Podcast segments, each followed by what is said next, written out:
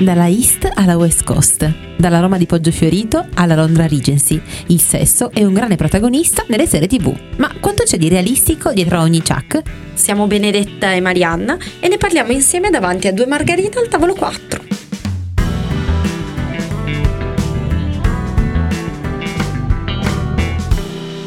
Una domanda che faccio a chiunque incontri in questo periodo è: Ma tu l'hai visto Bridgerton? E la risposta è affermativa, assolutamente sì, visto grazie a un sacco di meme che impazzavano sui social.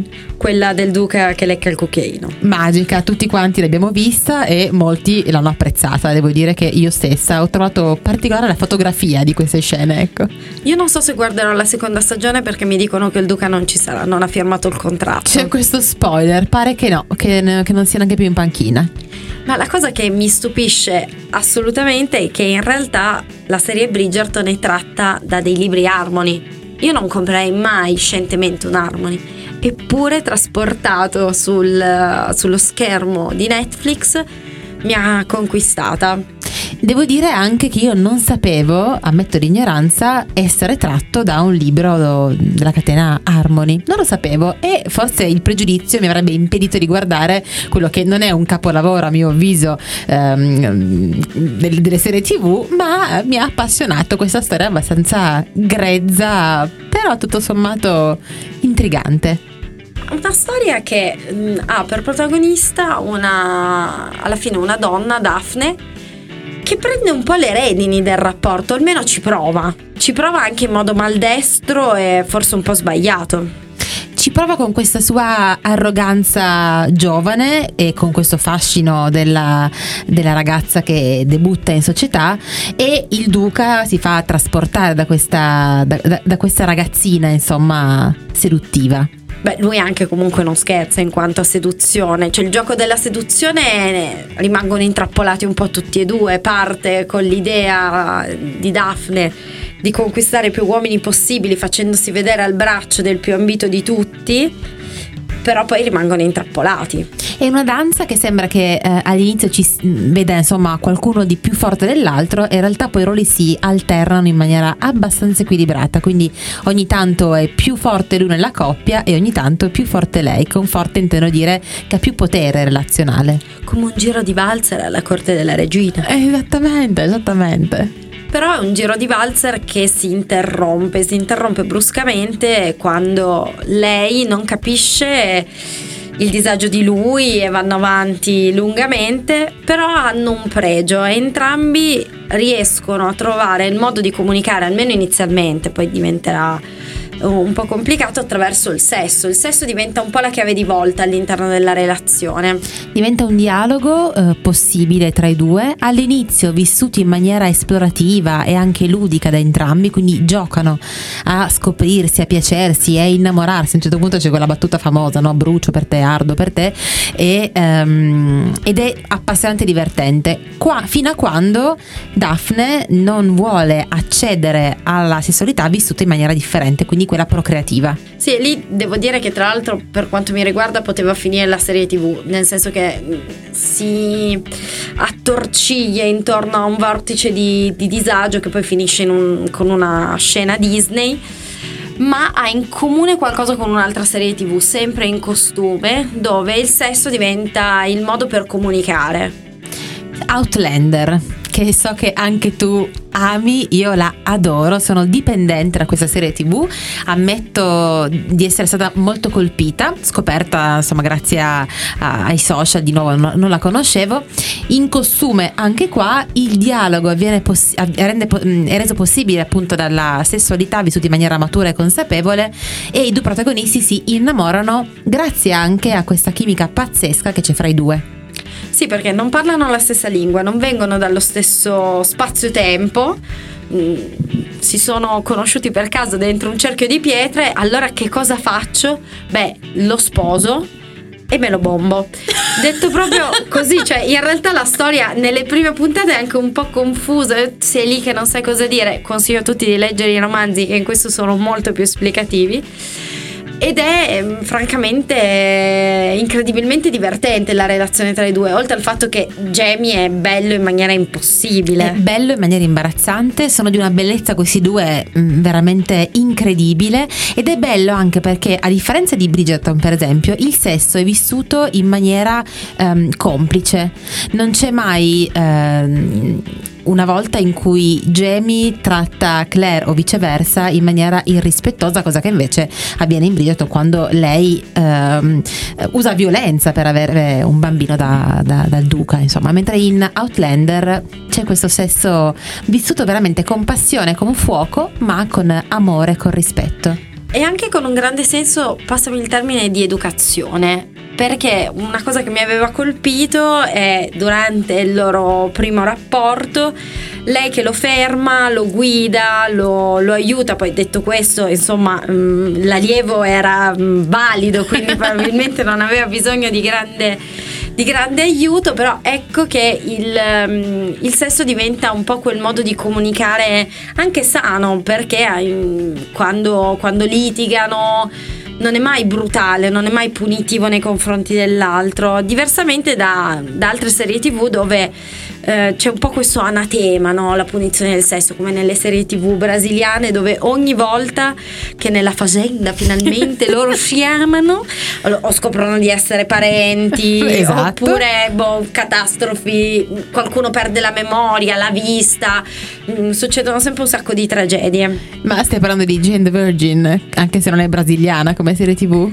Sì, perché un po' si ispira a quella categoria di, di, ser- di serie tv sudamericane, Milagros, io penso a quelle che guardava mia nonna nei magici anni 90 che mi hanno segnato intimamente eh, quelle cose che non vorremmo mai vedere ma che ahimè abbiamo anche solo incrociato nella nostra vita.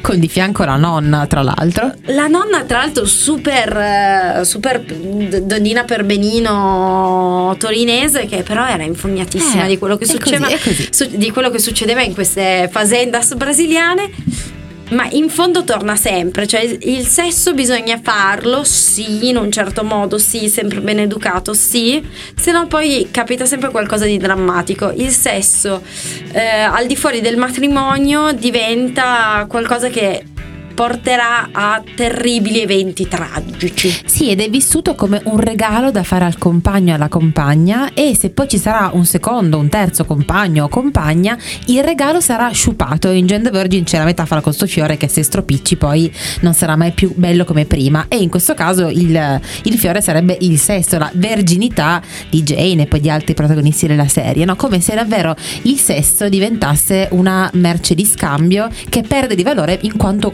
usato è veramente terribile il messaggio che, che provano a passare. Lo, lo, psicodramma di Star Solo che vive la crescita della giovane Rory con ansia e inquietudine perché prima o poi sarà abbastanza grande per fare sesso e ci sarà dramma nel paesello perché chi sceglierà come uomo a cui destinare questo suo fiore ed e sceglie malissimo, possiamo dirlo, fa succede un casino. Star Solo esplode in disagio e preoccupazione perché la nostra amata Rory sceglie di fare l'amore col primo fidanzatino storico, il buon Dean, che però ai tempi del loro menage era sposato, quindi proprio vagamente sposato e qui rientriamo nel trick mh, mm, anche un po' freudiano di seguire i passi ancestrali dei nostri genitori.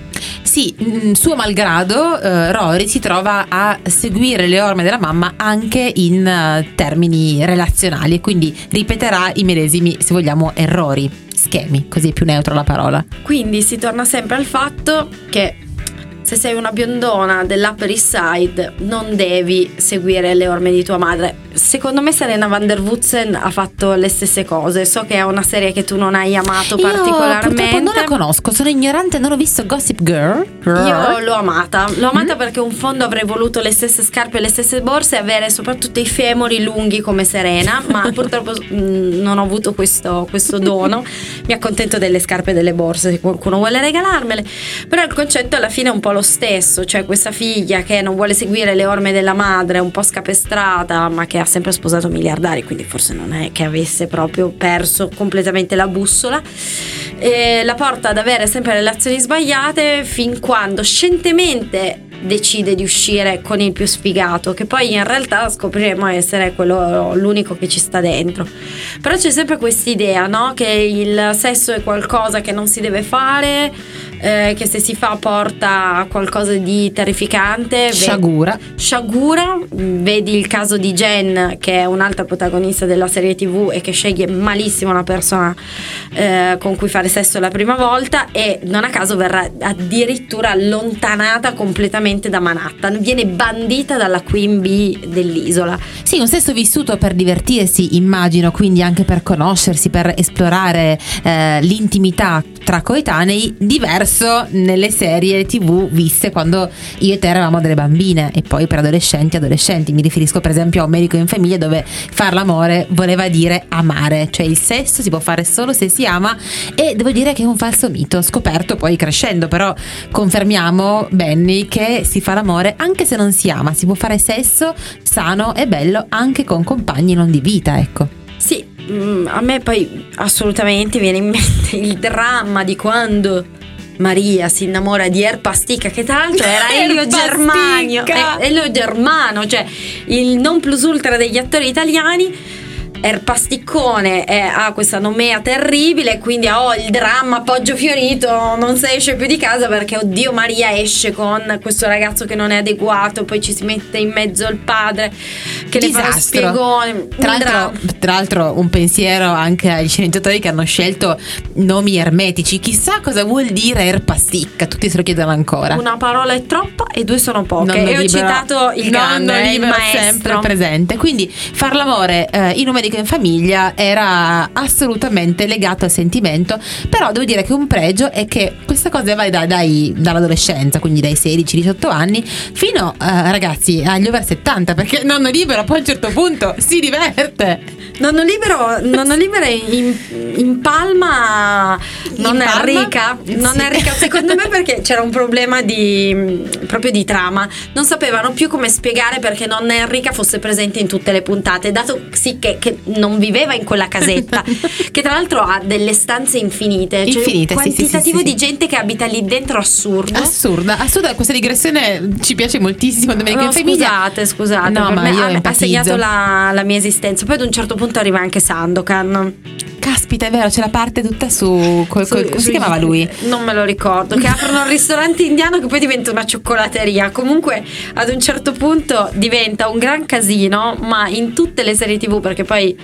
L'adolescente eh, Maria lascia lo spazio all'adolescente Annuccia, ma c'è sempre lo stesso problema, cioè la- l'incapacità di andare al di fuori di, un- di uno schema predefinito e quindi diventa una serie tv che vuole rassicurare sul fatto che se cresci i tuoi figli con amore, costoro non faranno mai sesso prematrimoniale e poi me lo fanno. Eh, mi- ci tengo ad aggiungere che rassicurare non è il verbo che userei perché devo dire che eh, se avessi un figlio che attende il matrimonio per scoprire la sessualità sarei preoccupata, nel senso che credo che sia fondamentale, eh, anzi è fondamentale l'aspetto dell'intimità in una coppia, no? E eh, viene spiegato molto bene in una serie tv recentissima, Sex Education, che è fatta super bene, molto carina, molto semplice anche come, come messaggi, che racconta il sesso agli adolescenti tra adolescenti. Cioè si parlano fra di loro, si raccontano il mondo dell'intimità con termini che possano capire e che possano poi essere fruibili per vivere il sesso in maniera sana, sicura e, mm, e divertente. Sono passati vent'anni, quindi cam- è cambiato anche il... Ma sai che forse di più di vent'anni? Dopo Wikipedia ci darà una mano, ma io temo che siano davvero passati addirittura più di vent'anni. Mm. Sì, sì, ma in realtà sì, una Comunque, insomma, ventina. una ventina d'anni il mondo è cambiatissimo, chiaramente quello televisivo più di altri, ehm, perché hanno dovuto adeguare i messaggi chiaramente ehm, al pubblico. E, e- è interessante vederne adesso i colori che sono molto diversi da, da un tempo. Ecco. Adesso Erpasticca non ci sarebbe più nelle sceneggiature. Ecco. Immagino No, che, che non lo sceglierebbero Troviamo un posto Elio Germano anche nelle nuove serie TV per adolescenti, anche se adesso può fare il papà più. Ma probabilmente. poi, sì, poi penso che non ne abbia bisogno, ecco. E, Elio, io voglio fare un figlio con te. Questo è bene che te lo chiede, io so che ci ascolti sempre, un pensiero per te, quindi ti interessasse e poi ti piacciono le borse di Gossip Girl, quindi ecco, questo è un regalo che potresti fare. Comunque, tornando a noi, direi che questo excursus di più di vent'anni nelle serie TV è stato divertente, è stato interessante e magari perché no, in un altro podcast potremo approfondirne ancora altre oppure puntate dedicate a questi telefilm ora citati. Assolutamente e mentre riprendiamo a parlare del Duca di Hastings, ordinerei altri due margarita sempre al tavolo 4.